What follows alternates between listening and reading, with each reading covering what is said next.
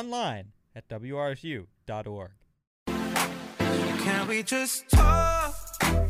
Can we just Can we just Talk talk? Welcome back to the Friday Crew on 88.7 FM New Brunswick. How's everybody doing as we get set here for hour two? We're gonna start with Can We Just Talk, and we have a topic that we said that I said we were gonna tackle at the end of last crew. You know, I said we would hold it for next week. Next week is finally this week. John, it's debate time. Hold on. First things first. Alex, can you hear us? I can hear you loud and clear, guys. What Beautiful. Beautiful. It's good to have you back. Zoom shorted out, so we got him over the phone with us. It is debate time. Is Yadier Molina a top three catcher in All the time. history of Major League Baseball? Is that even a question? Is that really? Is that even a question? Yadier Molina is the greatest catcher to ever walk the face of the earth. Period. Oh boy. So, Alex, Oh, just so you know where my where my alliances stand. Uh, I'm a Mets fan, obviously, and first of all, uh, I don't disagree. I first of all, I'd like to throw two names at you. First of all, Yogi Berra and then Johnny Bench. The but two greatest catchers. Those are the two greatest catchers of baseball. of the history. It- without base- question. Period. It- it- Stop. Okay. whichever whichever Okay. order you want them in is fine. but Yadi's uh, top three. No. Yes, no, he no, is. No, bec- I would not entertain this because you can't just disrespect Pudge Rodriguez like this. He's top five. He's he's top five. He's top three. Whoa, Pudge whoa, whoa, Rodriguez Stop. is one of the Hold- greatest hold on catchers to ever hold play the Just game. just stop, man. You're putting Pudge Rodriguez, who's a good catcher. Don't get me wrong. Yeah, he's good. But you're putting him over Yadier Molina. Yes, I a absolutely would. two-time- Really? Yes. Really? A multiple-time Gold Glove defensive catcher. The definition of what Okay, I'm gonna I'm gonna bring up in. Pudge Rodriguez and his accolades right now because Yeah, bring up this, the whole stats this, too. This is this is outrageous. This is unfair. How can you be on the council and not be a master? No, because no, just hear me out, Jay. Wow, this is overrated. All right, Ivan Rodriguez, Ivan Pudge Rodriguez. This is his list of accolades, and I want you to tell me if you can beat that. This is a 14-time All-Star, 92, 93, 94, 95, Okay. 96, 97, 98, Are you gonna read? 99, Are you gonna read all the all the years too? 2001, Yes, 2004, 2005, 2006, 2007. 13-time Gold Glove Award winner. 92. You get the idea. He is also an AL MVP, NLCS MVP, World Series champion, seven-time Silver Slugger Award winner. His number seven is retired with the Texas Rangers. He is in their Hall of Fame. He is in the Washington Nationals Ring of Honor. He is in the Pro Baseball Hall of Fame in Cooperstown. Why is he in na- the Nationals Hall of I Fame? I don't know. he played like, I don't know, like 160 He, he games played for them. two years with him. Just hear me out, okay? D- Okay, okay. You know what? Let's go over to Yadier Molina. Let's go. so, let's go to. all right, let's just go through. Let's read Let- everything without any context, and I'll put all the context in there for you. let's let's go over to Yadier Molina. We will go over to his list of accolades. Ten-time All-Star, still impressive, but not as much. Nine-time Gold Glove Award winner, still impressive, but not as much. Four-time Platinum Glove Award. That's winner, impressive. I will give him the credit for that. That is much better than Pudge. He does not have any. and he did it four times. So one-time Silver Matches the number. Two-time World Series champion, one-time Roberto Clemente Award winner, six-time Fielding Bible Award winner. I don't know what that means, Yeah, some of the names and uh, I don't know. Good. but I mean, I'm just, I'm just saying, you can't tell me that Pudge Rodriguez is is worse all time than Yadier Molina. So hear me. Absolutely, I can. How big? Okay, okay. Wh- When we look at the playoffs as well, who played more of a- more of a role in postseason action, Pudge or Yadi? Pudge or Yadi? I'm taking clear it's Pudge. Yadi or Molina. It's Yadi. It's Yadi, man. I'm taking Pudge. So you, here- you want to give me Yadi Yadier Molina? This dude hasn't even hit 200 home runs in his career. In his entire career, and he's on. He's about to retire. He hasn't even hit catcher. 200 home The runs. ultimate example. hold on a Pudge hit The ultimate 300. example. The ultimate example of defensive catching is Yadier Molina. People mirror their defensive game off of who? Yadier Molina. I see. I don't see people, at least from a defensive game, uh, mirror their image more uh, more with Pudge than Yadier Molina. So, guys, guys- Yadier Molina also, like you mentioned, has won those awards more. So, some of them even more than Pudge. Now, guaranteed, the All Star might not be more, the Gold Glove might not be more, but we look at an overall postseason aspect. Okay, Yadier but then you Molina got is- you got to look at the defensive hitting as well. You Guys, can't guys, just guys, look at him guys. as a defensive player. Just try not to talk. Just try not to talk over each other. Let's be civil. All right, all right. I want to hear Yeah, your well- argument, John. So hear me out. So first of all, let me just play devil's advocate a little bit. Jake.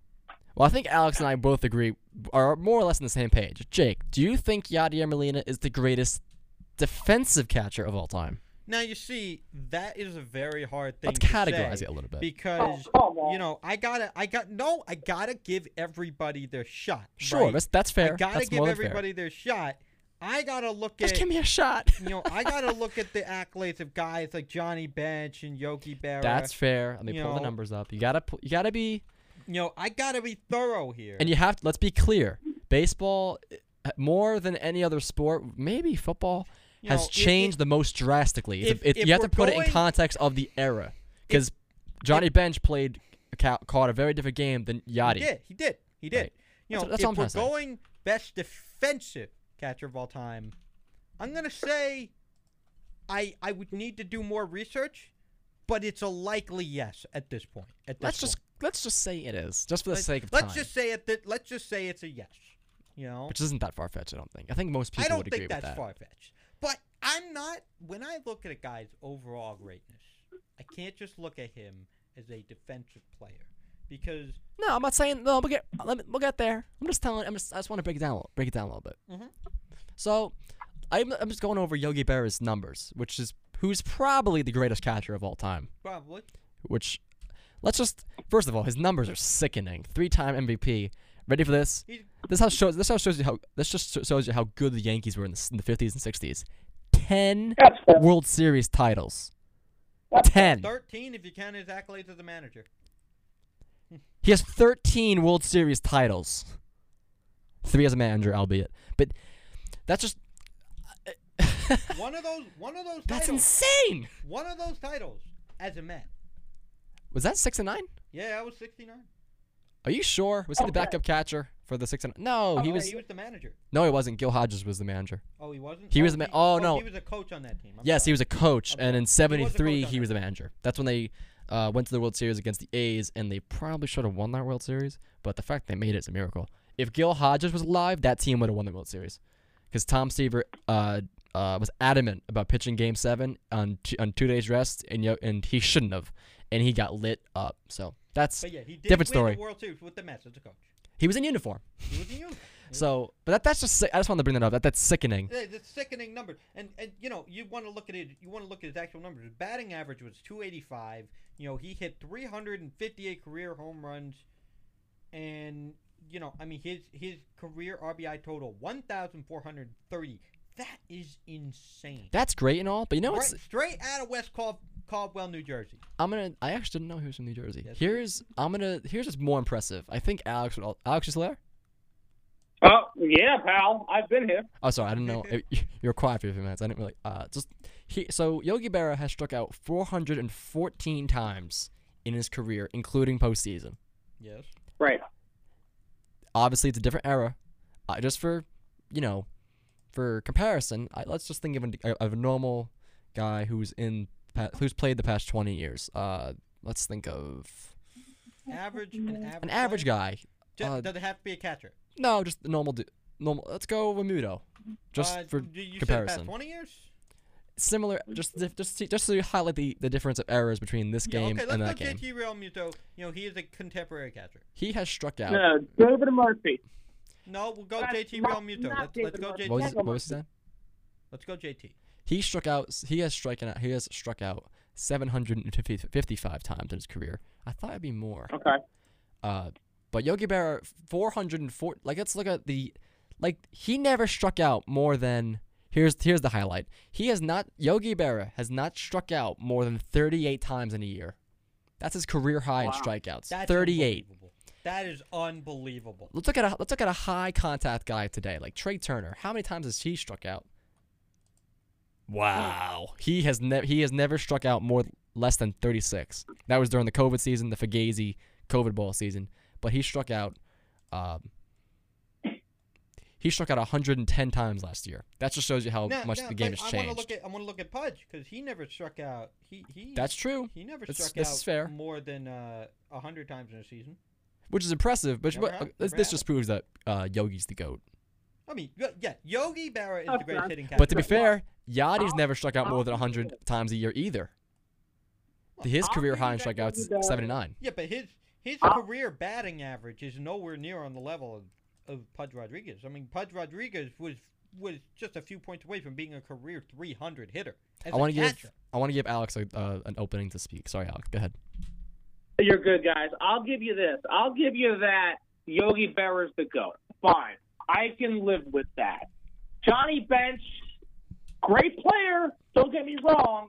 The problem is that Yadi, the Yadi, sadly, the Yadi has ah. been sadly and criminally underrated for such a long time that he doesn't get enough recognition that he deserves. That's fair. It's a real shame. I'll say It's a yeah. real, real shame. And again, when we look at postseason play, especially from Yadi, he's a he's a guy who made a massive difference. And last time I checked, oh, you know, I I'm pretty sure Yadier Molina won an MVP in the World Series too. I think he won the uh I mean, not the World Series, the playoffs. I'm pretty sure he won the NLCS MVP that got his team to the World Series.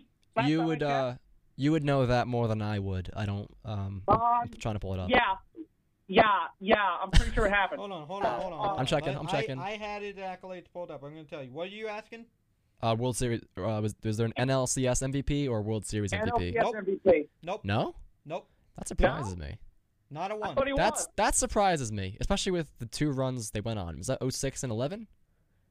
Uh, Yes! yes. I thought he did, Those, those, those were the two years that they won the World I could have swore that he had one in 06 because he hit the home run in Game Seven. Right. And and Well, David, well, I'm sure it was David Freese in 2011. That guy was nuts. The whole look, team was and- nuts. And look, and look, yes, It you was know, Freese in 2011, I believe. say what you want, say what you want about his offensive game, and you know, again, you know, Yadi is more of a defensive guy. His offense has not been the best, but in the in in the biggest moments, he's he's come up in clutch with his offense. That's He's fair. Big home runs, big, Okay. big, big RBIs driven in. He's had big, big moments with the bat. And you know, you know, again, you know, he might not be the fastest guy. He might not be the well, you know, as skilled offensive player compared to other catchers. But when he, you know, cranks the bat at the right time, he is dangerous. So And here, is he listen to this. Okay, let me bring up another catcher. Is he more dangerous than the great Joe Mauer? Joe Mauer. I Absolutely. don't know. I actually don't know who. Absolutely. What team is he on? He was he was Minnesota, Minnesota. Twins legend Joe Mauer. You know, Ah. career 306 Jay, hitter. Jay, Jay, Jay, please don't tell me that you're going to put Joe Mauer, who's a good catcher, don't get me wrong, but you're going to put him over Yadier Molina. Now that's just just No. I, I, I'm sorry. I, I don't think I would, but They're I about different. it. They're just different. I think about it. Joe Mauer's definitely a great. He's. I would say he's You a great to- catcher. No, you had to That's watch the the face, guy I'm play. sorry. The guy was unbelievable. Joe Mauer. Joe Molina Mauer is a is a great Joe catcher. unreal. He was unbelievable. You guys are. I know you guys are NL fans. You had to. You had to be an American League fan. and Play this guy like two series every single year. This guy was unbelievable. I'm looking. I saw this So- guy play live. He was crazy. it, I think it's a hard debate to have because on one hand, there's let's just break it down the whole debate for a second because you on one hand catching, uh, for, on one hand baseball's changed, which that's you have to put that in effect because, um, just the game has changed.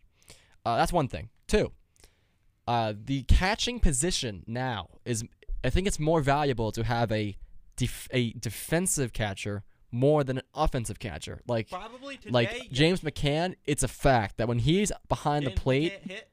James McCann hit.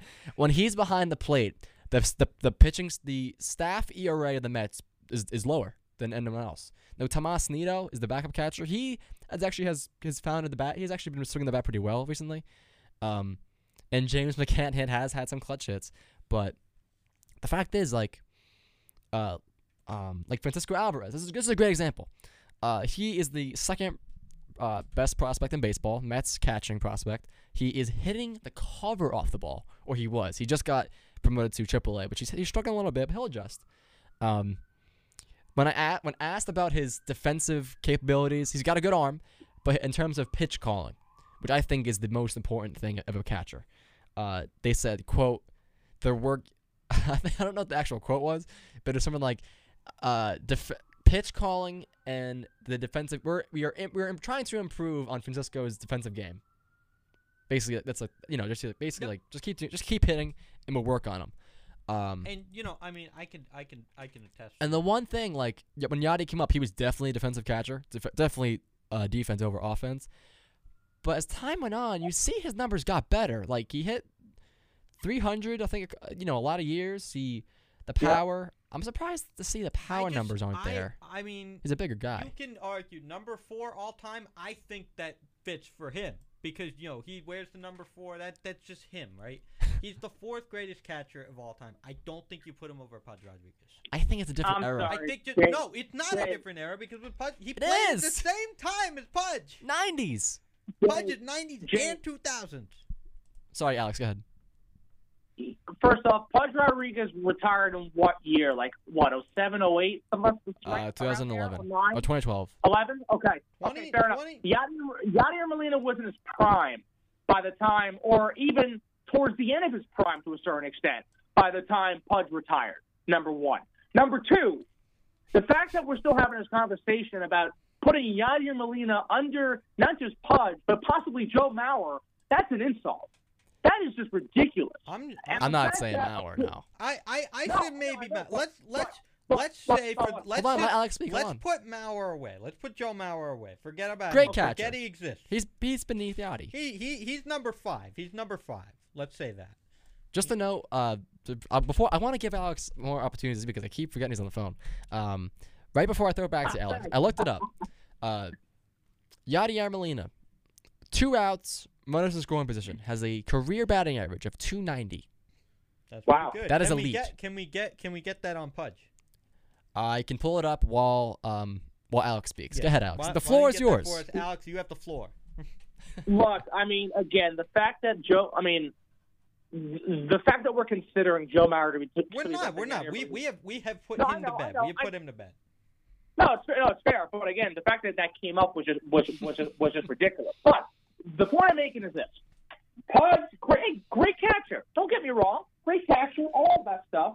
But postseason makes more of a difference than any other time. Sure. And I'm taking Yadi at any aspect of the field or any aspect of the catcher's position on my side.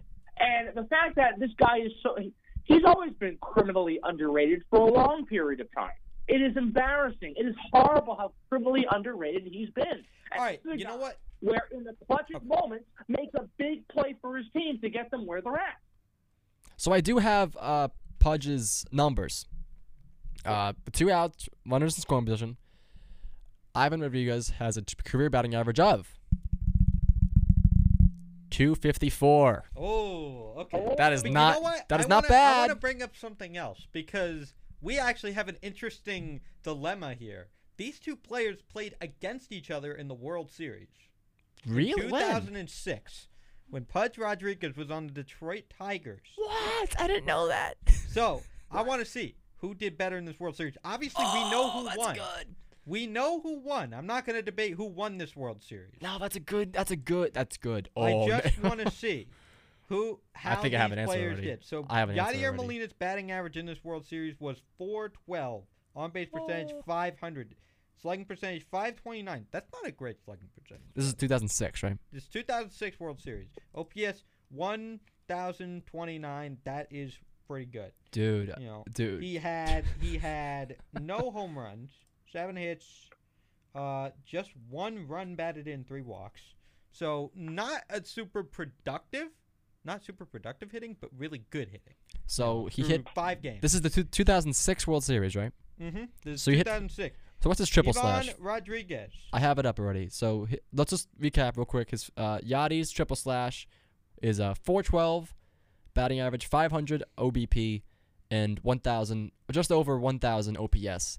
Do you want to hear Pudge Rodriguez's? Yeah, I'm looking at it. It's not good. 158, 158, 368 OPS, bro. Now, granted, he was 34. He was 34. He was he was older. It was his, it was already his second World Series appearance. He already won one. But in 2006, what's his numbers in 2006? He hit 300. He hit 13 home runs. His triple slash during the regular year was 300, 332, and 770, which That is good. That's Which that's, that's really good. good. That's really good. So he did not have a good World Series at all. But to be fair, none of the Tigers had a good World Series that year. No, it was a bad. That was just a bad World. them. That was probably one of the worst World Series in recent memory. I believe SB Nation, uh, Secret Base, formerly known as SB Nation, they in They their did- series of the worst. Wasn't that did. the worst they, one? they- I do think they ranked that as the worst one it was the worst one. in like 2003. All right, but let's go. Let's yeah. go to Pudge in the World Series. He won, right? that was That was one? 03 Texas? against my New York Na- Yankees. I didn't know His he was a triple Marlin. slash 273, 292, 364. Not amazing, but pretty good considering that he had, you know, six hits, two of those for doubles, you know, and he scored two runs. in that s- in that World Series. What was his triple slash? 273, 292, 364. That's batting average, OBP, and OPS. Yep. Uh, no, slugging percentage. What's OPS, OPS? was 655. That's okay. I I It's alright. used to hate OPS, but until like I basically I disregard slugging and only look at batting average, OBP, Well, you can't and disregard OPS. slugging because OPS is on base plus slugging. I like don't I don't take it like I think like my dad's old school. He like he hates whip the new, the, the pitching. Well, whip is stupid. I what? Whip is stupid. Okay, let's go into this now.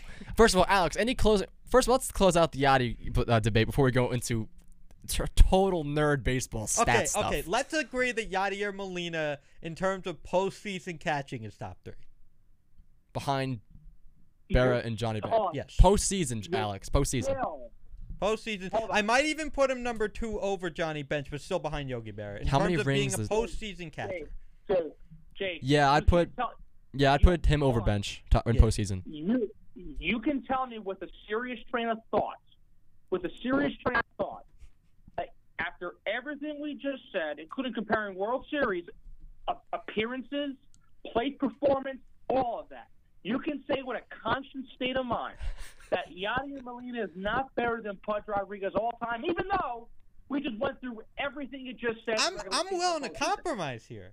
I'm willing to say Yadier Molina is the disagree. second greatest postseason catcher of all time. Berra's first. sorry, First. I'm sorry. Not not only is he the second greatest postseason catcher of all time, he's a, he's the second greatest catcher of all time. That is period. not true. Johnny Johnny Bench is better. I think he's third. I think he's Johnny behind Bench, bench. is better, and No, Pudge is no, better all-time Bench catcher. Pudge is better all-time. Did he hang up? Did he? Did he just rage quit? I heard a beep. Oh, I'm here. Oh, oh my god! I'm sorry. I, I heard the phone beep. I was like, did he just hang up? we, we thought you rage quitted there for a second. Al. no, I'm sorry, Alex. Hey, hey, I'm from New York. I get it, but I, I'm not like that. Ah. The point is, the point is, is that for for the longest time, and sadly, even after he retires, the second greatest catcher of all time will be sadly, sadly, criminally be underrated for the rest of his life. And That's fair. horrible. That's fair. No matter where you rank him, Jake, can you at least uh, uh, agree with us on that regard? That Yadi's uh, has been underrated through his career. And he will be until the day he dies. I thought I've always thought he's been fairly rated. I I've always thought he's been hi- very highly regarded throughout his entire career. I never realized how good he was until I pulled up his. n- I used to think. Alex is is, maniac, is maniacally laughing. I I Alex always Carminati seems to think that what I'm saying is funny. I always thought that he was Yeah, okay. it's very funny because the guy's gotten very little respect throughout his, throughout his days. Very little respect. No, I He's mean- made like a hundred All-Star teams. No, in terms of like recognition, like I, I used to think he was oh, yeah he's a good catcher, and then one day I actually looked up the numbers. I saw all the All Stars and He's MVP got, conversations. He's got the awards. He's got the he's got the All Star appearances. He's got the postseason number. I don't see how anyone could. but he doesn't underrate have enough respect. That's what I mean. When it comes to being some of the all Right. one, one of the all-time greats, he does not get that respect, and it's a real shame. like he's easily on the Mount Rushmore of catching. Horrible. Can you agree with us there? That's top four, right? Yes. Yeah, sure. No. Or, okay, let's just put this to bed because I'm tired Yeah, of talking sure, about this anymore. Sure. All right, let's go to the whip discussion. I need like I need like I need I need a break. but we're not going to break. So to rein it, to calm everyone down a little bit, Alex, what is your thought on the whip statistic and and in uh in measuring uh a pitcher's traffic on the base paths? Uh, whip is walks and hits per innings pitched. I tell you, you know, that, that's a great question, and the answer to it is that, you know, I mean, again, regardless of what it is, right, and whether, you know, it, it could be high, it could be low, whatever it may be, I think if it's low, he's obviously a great pitcher. Don't, don't get me wrong. But even though it might be, let's say, a two or a one or, you know, whatever it may be, if the guy is able to be consistent, not only in his whip, but in the ability to get out of jams, let's say, for example, a Mad Bum, a Kershaw, Mhm. Sandy Koufax, you know, you know, Doc Good, Doc Gooden, you know, whoever you want to name there, right? Whatever top-notch pitcher you want to name, and, and again, it could be today, you know, uh, uh, Degrom, Scherzer, whoever. The fact that one their whip is low is very good to begin with, but even if their whip is all right, but they're still able to be consistent enough to make a great play and to get out of such jams to give your team a fighting chance, I still classify him as a very good pitcher. Okay, Jake, what are your thoughts on whip? Do you think it's a Fugazi stat? Do you think it's it's uh, what do you think? it's I, ju- I don't like it as a as such as just this high benchmark of deciding who's a great pitcher and who's not. No, you just keep it in the conversation. Like, You have to look. You have to. I mean- you have to look at whip with earned I run mean, average. you can come up with a stat for anything, right? Probably. You can come up with a stat. I can come up with a stat that right on the fly. You know, batting average against with two plus runners on. I want to see that. Tell I think me. it's a two, a batting average with uh with RISP. yes. That's a stat. That's clutch. with. That's that's like the, that's like the uh the most clutch. Like Yeah. yeah, that's that, a stat that, already. that to me would be a better stat to look at. no, this is for pitchers. No, no, no, no, no. Batting average against. Oh, with, with okay. runners in scoring position. Uh, batting average is batting average against because that is one of my favorite stats when it comes to pitchers. Looking at who the great ones are, their overall batting average against. no, it's good. You know, because because Yeah. it's one you can't just look at ERA to look at who's a good pitcher. You know, earned run average. You gotta look at- that's such a flawed stat. You gotta look at it with context. You Innings look at it with pitched, whip, who they're playing. Yes, my Right. my phone went off. I'm sorry. My um my phone is the Taco Bell bong, and um it just went off. I'm sorry if, if anyone heard that. Well, does that mean the show is over and you have to get your taco at Taco Bell? Is that what that means? no, my Uh, that that's what, if the commercials are to belie- be believed, yes. Uh, but to me, to me, the one stat you can look at that will always tell you whether or not a pitcher is good is batting average against. Because if a pitcher can consistently hold batters to, you know, a 200 batting average or even a 100 batting average, I mean that's that's elite. Uh, that, it depends. That's an elite pitcher. And batting and BABIP is also um not BABIP. That's balls against. That's uh, batting average against balls in play. But batting average against is a good uh, stat like against uh, showing the different types of pitchers. Like Yeah. high strikeout guys will have very will have really bad batting average against because when the ball's in play, it's usually a hit. Like. Mhm. Uh, but in terms of like Kyle Hendricks, like, like a junk, like High a junk baller, strikeout guys put the ball in the zone more often. right? So like the ball isn't in play. Mm-hmm. So if So you know, with the the they might get a lot lot of swings and misses, but Right. when they don't get swings and misses, those are usually hits or even, God forbid, bombs. you know, into the seats. uh, I do think baseball's gone a little overboard with the stats. Like I'm, I'm old school, but I'm not that old school. Like, I'm, I'm hip. Like I like WHIP. I like OPS. Um, I used to not know. I used to like, not understand what it is, but ever since I've realized, if you want it close to a thousand, that's good. Like 800's pretty good. Um, but you gotta like ERA is not All right, all right. What about what about wins above replacement? that. I don't get it. I don't understand. Thank you. I don't Thank get it. you. I'm tired Okay. of pretending it's a good stat. It's not. It's Sh- not, wait. and I'm. It's not, and I'm gonna explain why. Sure. So First of all, Alex, what is your thought against wins above replacement as a stat? In all honesty, I, do, I don't know much about it either. Me either. I don't like it because I, I hate how much I don't like. I don't. I hate how much I don't understand about it because And that's been fairly new, too. It's a fairly new stat. it's a Fugazi. Please, it's a Fugazi stat. I mean, I was having a like a. This is how crazy. would you like me to explain? Yes, in one second. how how wins above replacement is calculated because I don't think I can even explain it. It's a very complex mathematical formula. Give me ten seconds. You could try. I was I this is how much of a crackhead baseball guy I am. I had a vivid like I don't like when I'm on social media I don't like to like first of all all I get in my social media feed now is like just baseball and hockey because I used to get like all the news. I'm like, well, this is nonsense. So I just took all the news out, and now I get baseball. I had a I got into a vivid argument over somebody because they thought earned run average was a horrible stat for pitchers. I said, do you know what a pitcher's job is? And at one point he goes like, "Yeah, to get to get the guy out." I'm like, "It's to prevent runs." How do you measure how good a pitcher is if you can't measure how many runs they give up? What are we talking about, buddy? Like, did you not eat your eat your, eat your oatmeal this morning? Like, I don't know. All right, so So wins above replacement. so wins above replacement is an absolutely asinine stat. I'm gonna explain. this is a very uh, passionate show today. A lot of emotions. a lot of emotions, but I'm gonna I'm gonna explain why the stat is. So how? Yeah, how does it? So how is it? Uh, so I can't even totally explain it. I've got the Wikipedia page up because Baseball Reference isn't gonna give me anything. Sure. You know, MLB just let not me gonna get baseball reference. basically the way they calculate is they they just take you look at this mathematical formula you tell me you try to read it and because i can't even explain it on the show with that with you can't if you can't see it it's hard to explain john can you explain this for me I am pulling it up. I'm gonna try. I'm gonna pull uh, wins above replacement. I do remember seeing a. This is from memory. This is not from what I'm reading. Mhm. Uh, I watched a secret base video about a pitcher Okay. in the Blue Jays organization. His name is Dave Stieb, oh yes yes yes and wonderful documentary uh, very good, pretty a very good pitcher. But he was consistently left out of the Cy Young Uh-huh. uh, conversation.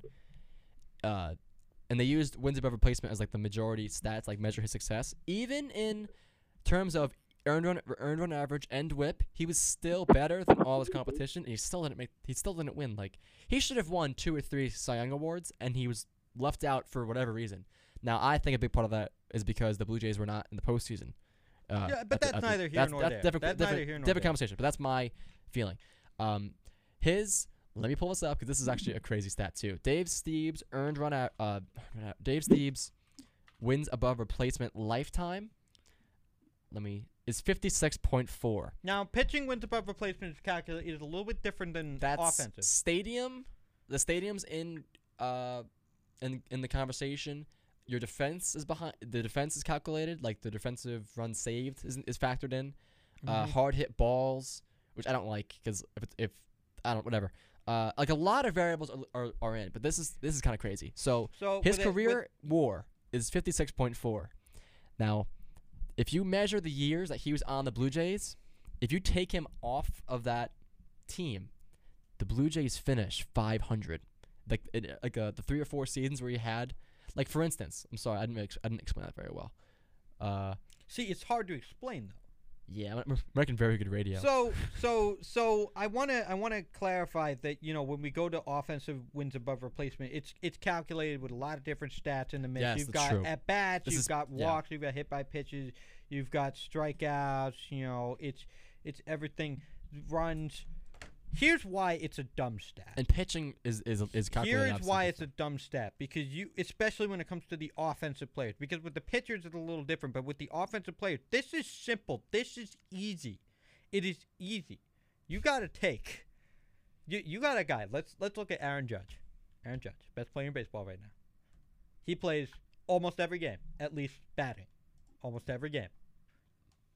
I want you to show me all the games where he does not play, not even one at bat. Do the Yankees win? Do the Yankees win? This is a yes or no question. Then you take how many times they win with him versus how many times they win without him. You take that winning percentage. You tell me. That is the way to do it. That is, you don't have to take every other stat that the guy does, that the guy has, and calculate it into that formula. It's stupid. It's too early to tell for uh, for Judge. I had to. I, I, a full season has to be played. Let's do look, last year. last, year? Okay, I can do that. Let's just Last year. pull it up. We had he played he played the whole year last year. Uh, I'm trying to find. It's just a dumb stat. I don't It's like a dumb stat. but it is kind of weird. Like uh, going back to Dave Stieb, right? Uh, they like uh, this one season he had like he had a WAR of like 55 wins above replacement. The year his Cy Young, let's do that. His Cy Young, his Cy Young award. See, he does not have a Cy Young award. No, he Okay. doesn't. In 1982, he 1985, he was 14 and 13, 2.48 earned run average. He led the majors in, in ERA. He was seventh in the Cy Young award voting, Because back then it was based on wins, which is so dumb. Which is which is dumb That's so because dumb. be- it, it, here's the thing: pitching wins do not matter. They don't matter. They don't matter. They suck. Don't tell Jacob Degrom. Yeah, I mean they don't matter. Ugh, that, that guy should I- have so many more I- wins. Sorry, I Alex. wouldn't Go. say they don't matter. They play a role, but they don't play as big of a role. You can't measure how say that. good a pitcher is just by gauging, you know, their I wins. agree with you. Especially because that doesn't tell you The whole story. doesn't tell you the whole story. It doesn't even tell you all the times that they pitch. Right, because there've been. Fair. I saw. How vid- many no decisions are you gonna get? I can pull up Jacob. fair. I don't even want to look at Jake's numbers right now. I'm, I'm gonna throw up in I air. agree with you. I agree with that, but I think, and, and and again, it doesn't play that big of a role. It plays somewhat of a role. The ERA, the rest of it definitely, you know, carries the majority of the burden. But I think with a pitcher, you know, going seven and eight and having like a two ERA, whatever it is, I think, uh, or or you know, let's say, you know, seven and eight, two five, let's say for example, right, compared to a guy who's eight and seven and, has a two six or a two four, whatever you know, you could make an argument there depending on wins. But I don't think it plays that big of a role. It plays a very small role, but but you know, depending on the circumstance, it could play a role, a big one too. I um like you have to look at it with context. Like I saw a, vi- a really weird video the other day. It was called the anti Degrom. Uh, so I, everyone knows. So here's this here's a little eye opening uh stat for you, which is sickening. I love how we just turn this into like baseball stat hour. So This is the baseball nerd hour featuring Jake Mansell, John Hartnett, and Alex Carminati. so in 2017, Al, uh, Jacob Degrom was 15 and 10. His ERA was his worst of his career. It was 3.53. Now that's the worst. That's a that's good. Mm-hmm. That was his worst ERA of his For career, which starting is pitcher, that's that's that's a good worst ERA. So he had 15 wins, 3.5 ERA. The next year, 1.7 ERA. Cy Young Award winner. He led the majors in, in, in ERA. 10 wins. How many losses? Nine. How many no decisions? I can. I just had it up, but now I have to go back. Because Um, this this is he did not pitch only 19 games. so, uh, hold on. Uh, so this is career. Jacob Degrom.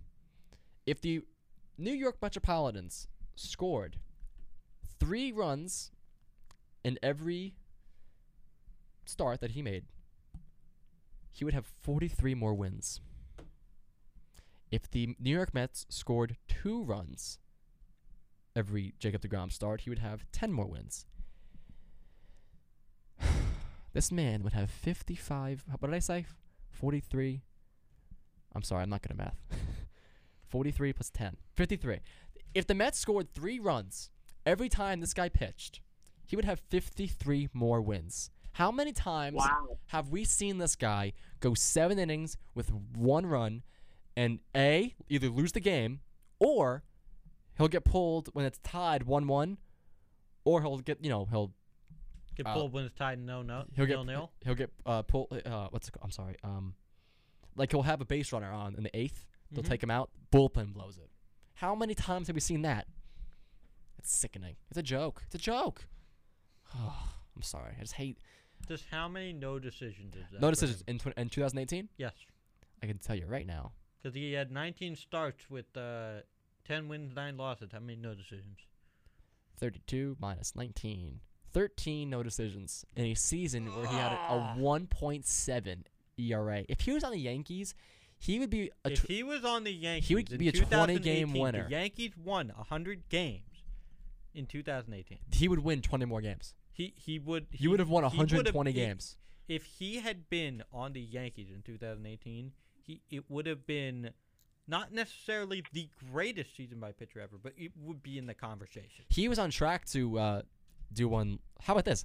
Last last season, he was um Well- obviously only only pitched for half a season, but then he was he was on track to pitch the greatest pitched season ever before ultimately he was hurt. The only the only comparison is Bob Gibson. I believe it was 1963 or 68. 4. 68? 68, the year of the pitcher. Well, that's because they lowered the mound, um, which is but even di- obviously a different era. I mean, come on, 22 wins, 1.12 ERA, 13 shutouts, 13 shutouts. How many complete games? 28. That's insane. Obviously, he won the Cy Young Award, but he won the MVP. and the MVP. That's just insane. Did they win the World Series that year? 1968 Uh, I believe so. Cardinals. They lost the World Series. Oh, they lost. They won the one. pennant. Uh, yep. Don't trust me. Don't remind me. That was a painful year.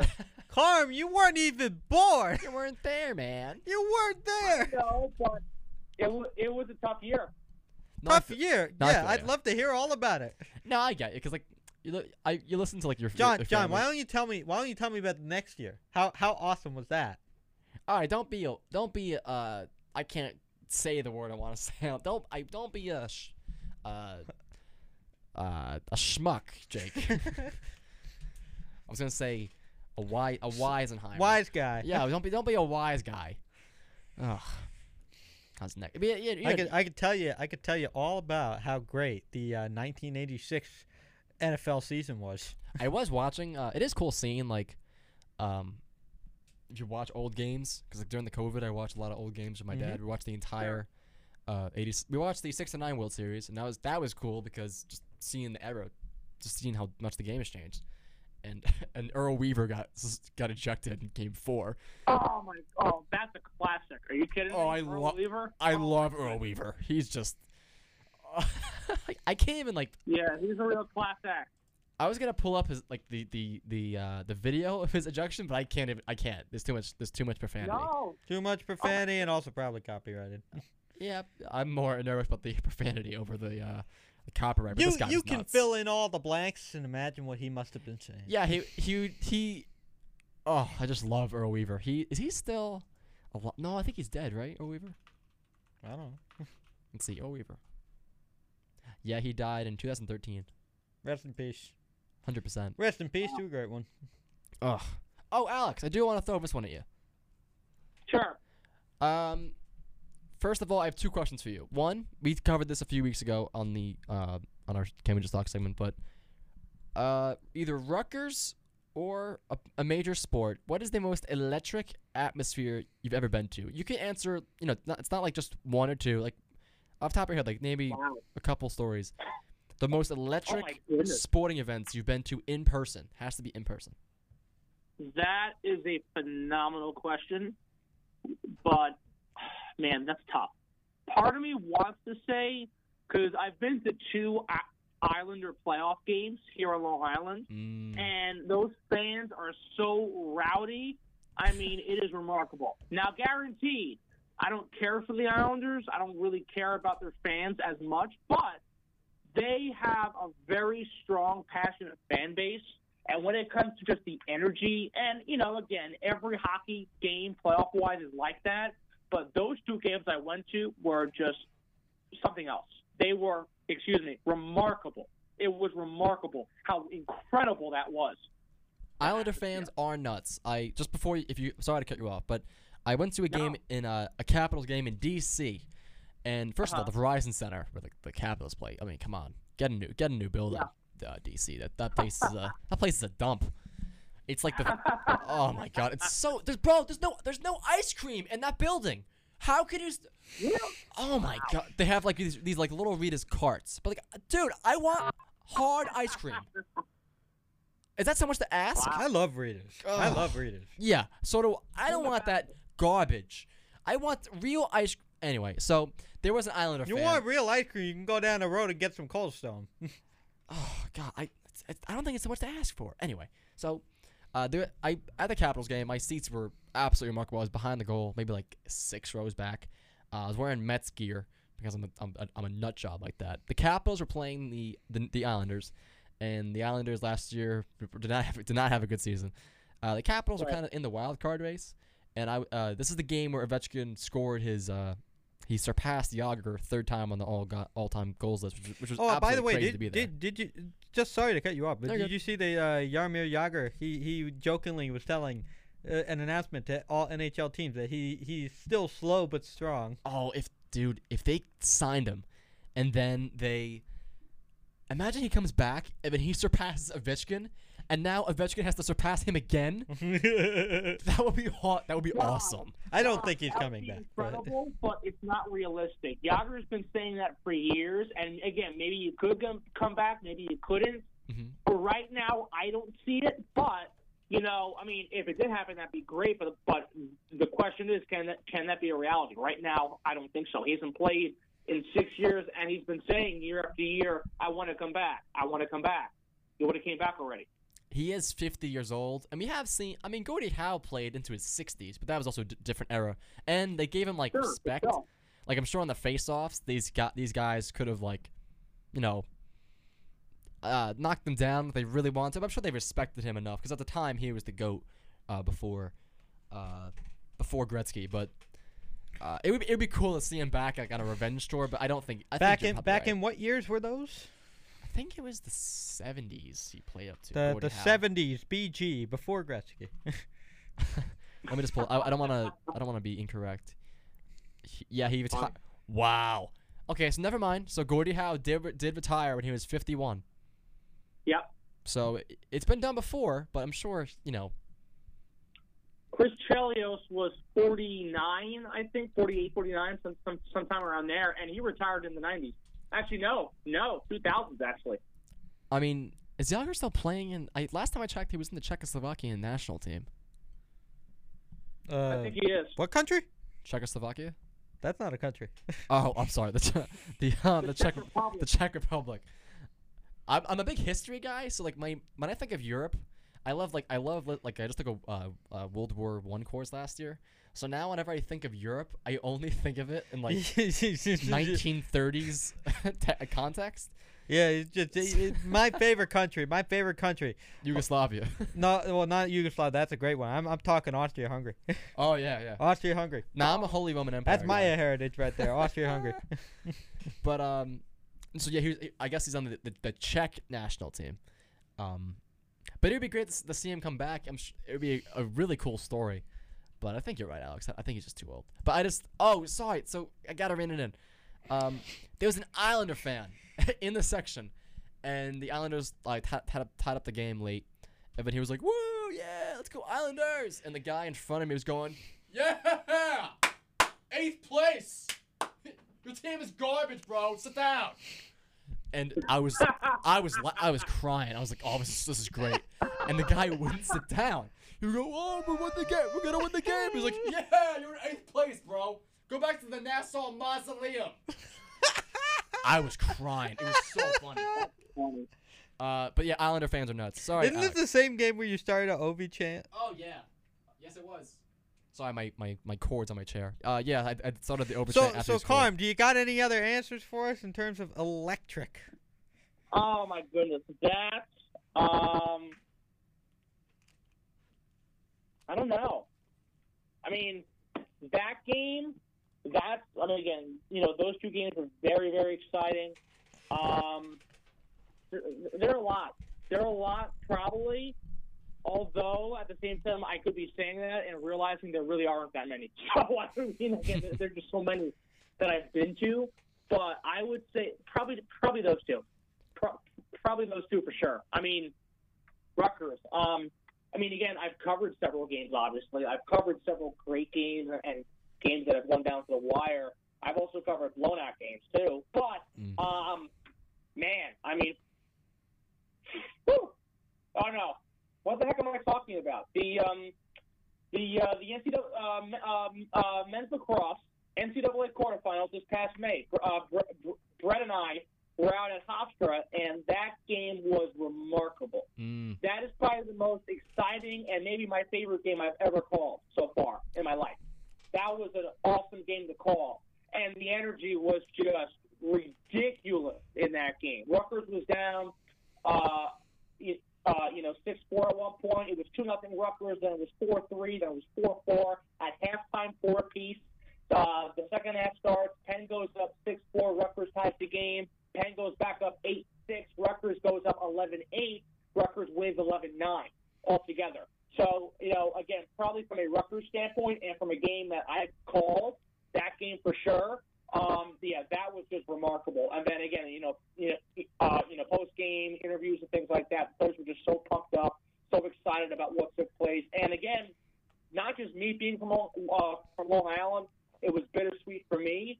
But a lot of those guys on, on that men's lacrosse team are are also from Long Island. Nick Turetsky is from Wausau. It's like 10, 15 minutes away from Massapequa.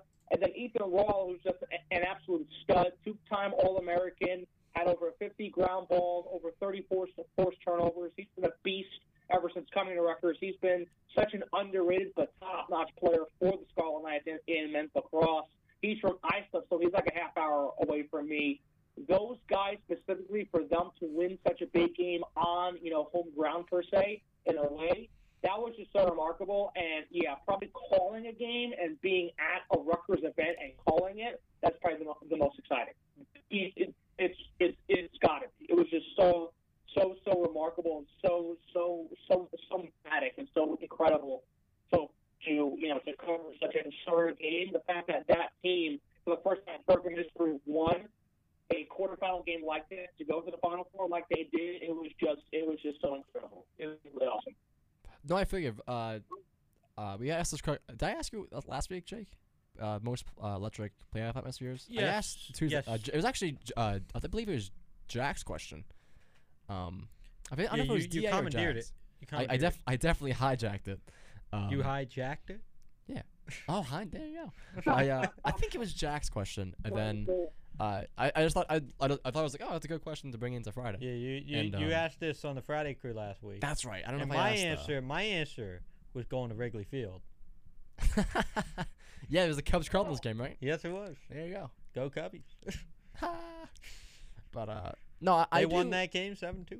to be to be fair, the Rutgers um um the Ruck the, I always my I th- I threw it back to the the that that Capitals game that Capital Islander game because I had all my Met stuff on and uh, You you dude, were also talking to the Rangers. the Rangers game is up that that is definitely up there and then the Rucker and then the Rutgers um Illinois blackout.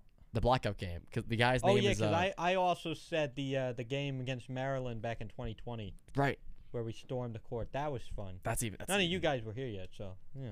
I was uh I was at home I was no I was in, I was in art school at the time You you you boys were in high school at the time.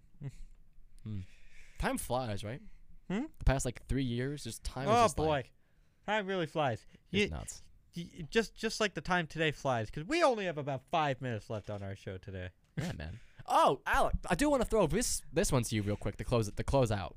If you can go to any sports stadium, I'm talking uh past or present, either uh stadium you haven't been to yet or a stadium that's been knocked down, where would you go and why? It could be anything: baseball, hockey, football, soccer. I don't know, cricket. Another great question, and the simple answer is Lambeau Field by a mile. hmm I would love to go to that. Good answer. I, I've never been there.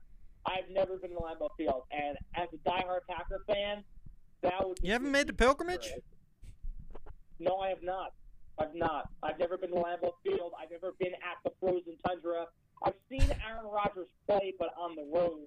I've never seen Rodgers play at home, and Mm. oh my goodness, I tell you, I would. And trust me, I would go. Getting tickets to those games, they, especially if you're out of state, are so so so hard because you have to get a whole like package deal. Seriously, I mean it Oh is God. very very hard to get tickets to a Packers game at Lambeau Field if you're not in the state of Wisconsin. Even even if you're not in Green Bay, because Milwaukee's a two-hour drive at least to to the stadium. You know, Mhm. so you know basically what you have to do to go to one of these games, you you have to buy like a whole package, not just the tickets, but with a flight, with the hotel. They come with like certain benefits too. You can meet some players or or, or something like that. It's a lot of money, but trust me, I would love to go. And if I did ever go, hopefully one day, uh, you know, Lord willing, that would be awesome. To be fair, getting tickets for an NFL game in general Oh, like I'm a Jets. Fa- Oh. I'm unfortunately I'm a Jet, I'm a Jets fan, and just I mean it's it's doable. For the two- I'm sorry. I'm sorry, Alex. the Jets are easy to get tickets to. It's pretty cheap, obviously. No, it is not cheap it's- to get tickets. It's Yeah. it's you can get tickets, but they are pricey. Like they're for- they're pricey. They're still really expensive. obviously you can get them because the Jets are at poverty. But Twenty bucks for a game at MetLife Stadium to see the Jets ain't that bad. How much did you spend? It's not that bad. It's not. It's not. It's. I mean. I mean, look. I mean, yeah. It depends on the opponent most of the time. I mean, how, but, how, but how you much know, on average? Like, Uh, really? ninety couple. Uh, I've seen them for like one fifty usually average. the Jets. I know. I've seen tickets for the Jets for at least 50, 70, maybe ninety. That might be like can week. like that. th- That could be like okay, week- yeah, you want to go sit in the nosebleeds. That could be like Yeah, also well. further in the schedule too. Like the you know once the season starts and they lose some games, it'll be uh. That's fair. uh it depends. Obviously depends on the team. The, I'm sure Lam- part of the char- Lambeau is the oldest field, right? Uh, yes, it is. One That- The oldest stadium in the league right now. Uh, I thought who was? I could've s- Is it the original building or no? Uh, it's been renovated a lot, but I believe it's the original building. Oh, it's so cool. I want to go. Uh, Lambeau's on my list. You know, I, I got a list. I got I, before we wrap this up. I I, I want to answer your question. Sure, go ahead. You know, I, I got two stadiums that have been knocked down yeah, me too. that I would love to go to. I think you know which ones. Uh, Ebbets Field Mm-hmm. and the legendary Polo Grounds. Yes, I would probably, dude. The Polo Grounds. And not for football, not for football. I want to go to Polo Uh, Grounds not for, soccer baseball. either. You don't want to go. You want to see soccer there? No, no, not football. well, you not can't see polo there. They never play polo there. No, they, didn't They play polo. played I want to see. I want to see. I want to see baseball at the Polo ground. Oh, you want those two? You want those uh two forty short porches, huh? Yeah, uh huh. You think the And short those porch two is? short porches and those six hundred center field. Oh God, what a And there's one other stadium Mm. that's it hasn't been knocked down, but it's been renovated. I want to go to the original Soldier Field, who plays there? the Bears. Ah, they didn't knock it down. No, they didn't knock it down, but they renovated it a lot. No. It's not Soldier Field anymore. It it is Soldier Field, but it's not. I would probably. They go- ruined it. I gotta they go. With Sh- ruined it. I have to go Shea. The Sta- Bears are a poverty franchise. They ruined it. I gotta go with Shea Stadium, obviously because the Mets, the Jets. Uh, but that'll do it for us on the What a show! Friday crew. What an eventful show. Um, we wish you all a happy Friday. Stay cool out there, fellas and gals, and thank you for listening to our uh, us ramble about sports stats, stadiums, the Maple Leafs poverty franchise, All Star game. Uh, just wish you all a happy Friday and uh, Go Pete! have a good weekend. You're listening to the Friday Crew on WRSU 88.7 FM, New Brunswick. Times are challenging, and we at WRSU FM New Brunswick are doing our part to connect our listeners with local resources.